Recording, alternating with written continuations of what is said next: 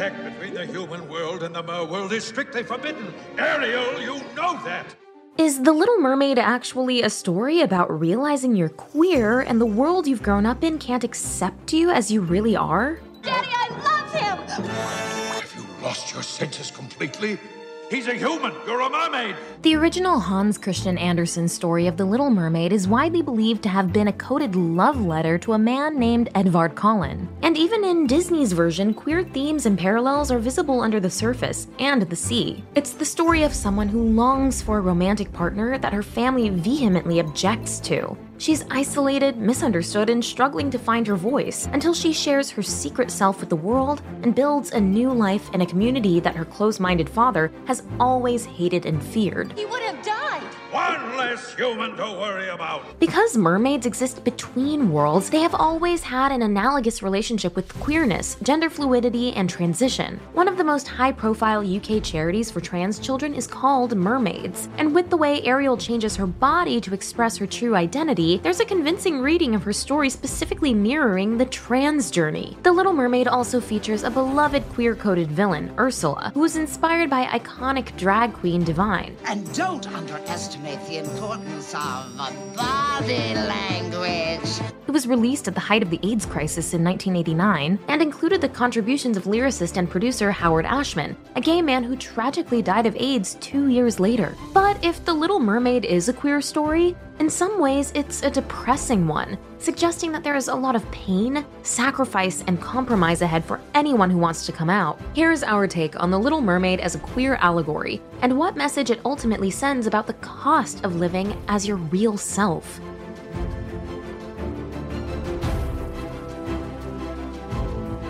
If you're new here, be sure to subscribe and hit the bell to be notified about all of our new videos. Thank you to Brilliant for sponsoring this video. Brilliant is an interactive learning platform that helps you master valuable STEM skills through fun activities. Right now, the first 200 people to click the link in our description below, brilliant.org slash the take, will get 20% off a year-long subscription. STEM knowledge has never been more valuable or accessible than it is right now. So what are you waiting for? Brilliant will help you sharpen your mind so you can solve problems, strategize, and be at the top of your game. Get started for free today.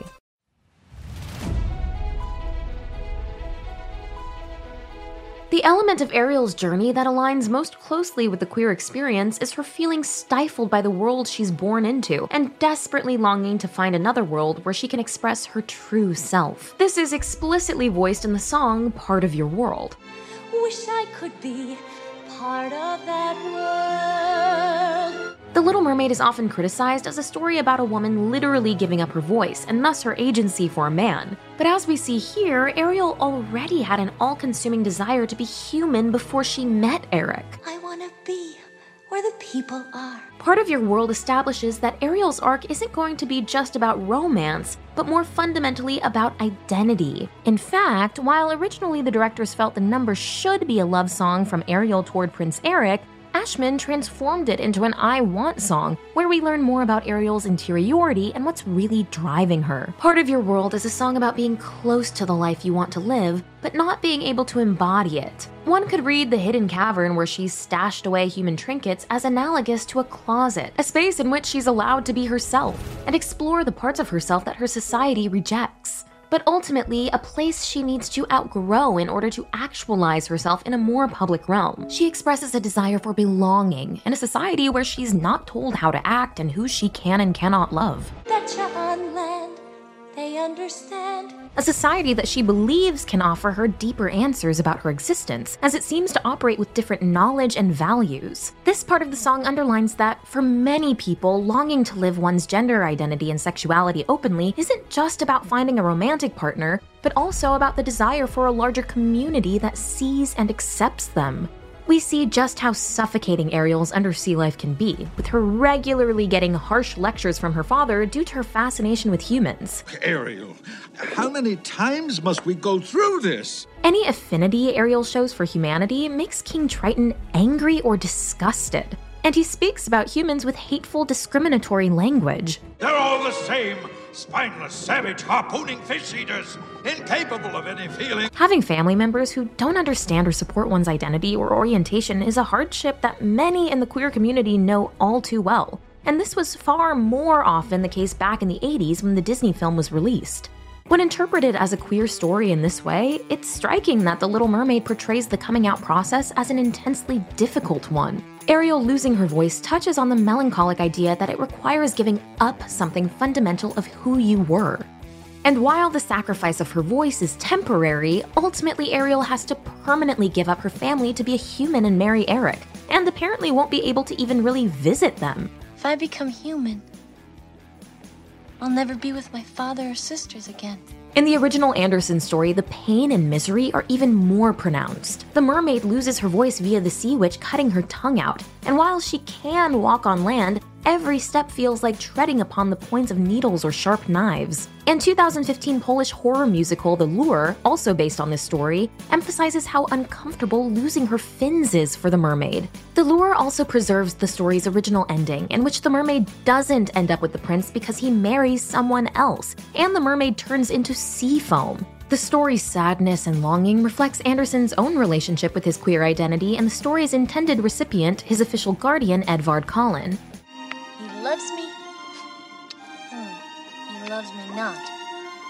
Andersen wrote several letters and poems to Edvard confessing his love, but was rebuffed, and Edvard eventually married, which Andersen took almost as a betrayal. Gabrielle Bellot writes of Andersen's desperation, perhaps at least partly born out of the immense pressure and pain of his day to repress his queerness. Today, more and more people are seeking to move beyond the convention that queer stories overwhelmingly emphasize the miserable aspects of the queer experience, like discrimination and intolerance. Of course, Ariel's story isn't even explicitly about being queer, and it wouldn't be fair to criticize it on this basis. But we can see an interesting difference when we compare it to 2021's Luca, the story of a sea monster who's similarly drawn to human life has to learn how to walk, and in whose story many viewers have also seen analogies to the queer experience. Mom, we're always careful. We? Luca doesn't have to make the painful sacrifices Ariel does, and while his family at first forbid him from going to the surface, it's mainly because they fear for his safety, and their fears aren't totally unfounded. After they follow him to the land and understand that he's going to be okay, they support his future, and it seems like they'll still be a presence in his life. Some people, they'll never accept him. But some will.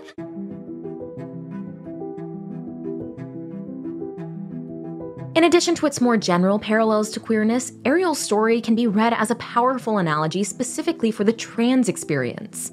Like someone with gender dysphoria, Ariel's true identity doesn't match up with how others see her. Her world says she's a mermaid, but Ariel knows that she's a human. She collects human artifacts and is fascinated by human culture the same way a transgender child would often prefer the clothes, toys, and activities of their experienced gender, as opposed to their assigned one. What is all this? It's, uh. It's just my collection. Ariel imagines herself with a human body and expresses a desire for legs. Legs are required for jumping, dancing. Feeling alienated from your body is the hallmark of gender dysphoria. And like many transgendered individuals, Ariel is driven to physically transform her body so that she can become outside how she feels inside and be acknowledged by others as the human she really is. The only way to get what you want is to become a human yourself. Ariel's transitioning process isn't easy or immediate. Trading her voice to Ursula in exchange for a human body can be viewed as a metaphor for the challenges someone might face when they transition. Ariel faces intolerance in the sea world, even when she rebels against being a mermaid in small ways. So her choices are basically to remain a mermaid forever. You could go home with all the normal fish and just be miserable for the rest of your life or to take Ursula's risky deal. What I want from you is your voice. This might even remind us of trans people seeking gender affirmation surgery in environments where it's banned or difficult to obtain, and being at the mercy of less safe black market surgery, self surgery, or unproven medication. Ariel's transitioning journey isn't over at the point when she gets her legs. In the first stage of her transition, she's getting used to her altered body. And even without a voice, she's curious, bold, and finds ways to assert herself. Her personality shining through despite her few speaking lines in the second half of the film. Maybe I could guess. Is it, uh, Mildred? But Ariel's not yet able to express her deepest soul, as represented by her voice. She's hesitant to reveal to Eric the truth about herself, as if she feels safer just trying to mimic a more limited, conventional form of human attractiveness for him. She doesn't understand that her voice, the more complex spiritual expression of her soul, is what he actually loves. A girl rescued me. She, she was singing. She had most beautiful voice. But once Scuttle tells her who Vanessa is, the prince is marrying the sea witch in disguise. Ariel snaps into action to stop the wedding, and with the help of her animal friends, she reclaims her voice. So Ariel's full self, which includes the body she always wanted and the soul she's always had, can only be manifested when she expresses her full truth, asserts her right to take up space, and doesn't hide any aspect of who she is. In her ending of getting her desired human form with her beautiful voice, the story sends the message that if you keep fearlessly being yourself, the world will eventually catch up and listen. When interpreting the story through this lens, it's also worth emphasizing the biggest change that Disney made from the original Andersen story Ariel's happy ending with her prince. Often, trans people are spoken about as having suffered with gender dysphoria, defined as clinically significant distress or impairment relating to a strong desire to be of another gender. However, the flip side of that coin is gender euphoria, which is the sense of euphoric satisfaction that comes when the person transitions getting out of the shower and the towels around your waist and you're looking at yourself in the mirror and you're just like, there I am. Likewise, it's important that after seeing Ariel endure her hardships as a mermaid and during her transition, the audience gets to see her bask in the joy of living as a human. Though the adjustment process might be difficult, the journey is ultimately worth it.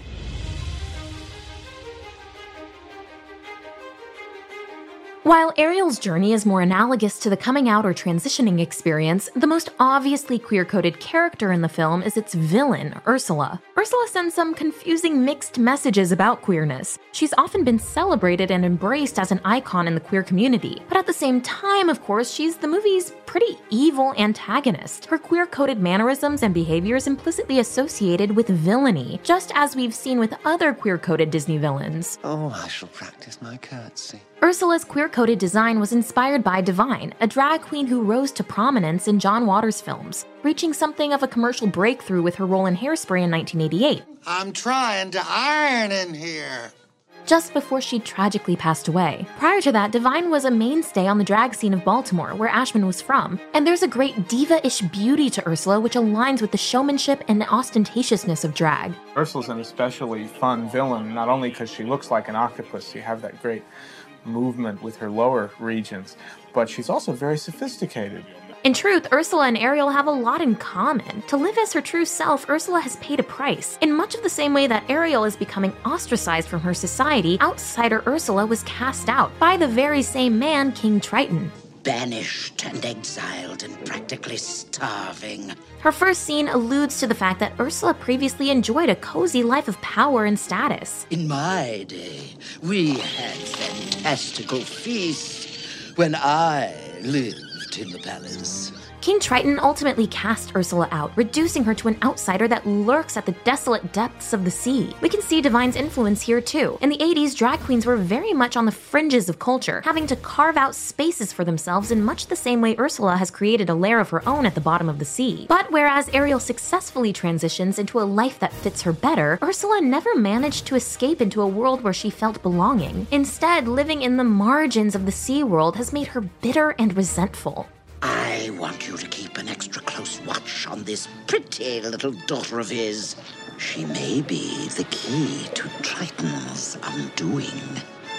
When Ursula sings that men prefer women who are meek and quiet, the opposite of who Ursula is, it's with real rage and contempt. It's she who holds her tongue who gets a man. Arguably, this is exactly how King Triton has been socializing Ariel to behave, diminishing her independence and instead encouraging her to toe the line, something that is completely at odds with Ursula's bolder, more punkish attitude.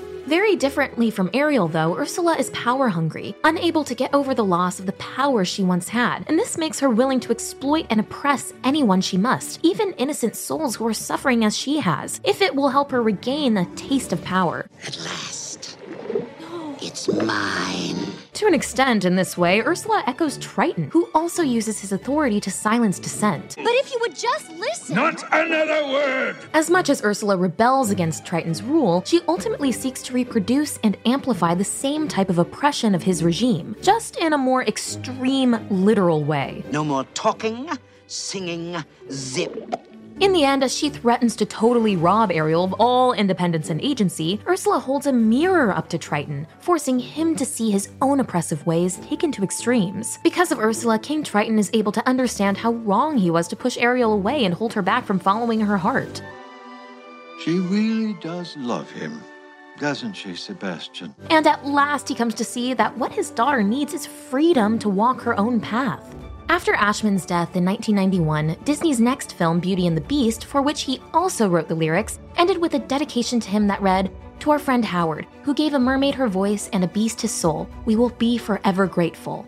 Similarly to The Little Mermaid, Beauty and the Beast centers on a girl who rejects the traditional love that society expects her to have in favor of a non traditional romance that may appear strange or wrong to smaller minded individuals. The villain of that piece isn't the beast of the title, but ordinary humans who can't see beyond the surface. He's no monster, Gaston. You are. Ariel is branded by Disney almost exclusively as a mermaid, but if we've learned anything from this movie, it's that Ariel is not a mermaid. She's a human, and she always was, even before her body reflected that. And contrary to notions that children should be protected from queer stories, or that they're not old enough to question their gender or sexuality, Ariel never wavers in knowing who she is. It's everyone around her who has to catch up.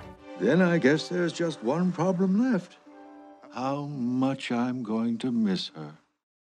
This is The Take on your favorite movie shows and culture. Subscribe so you can watch all of our videos.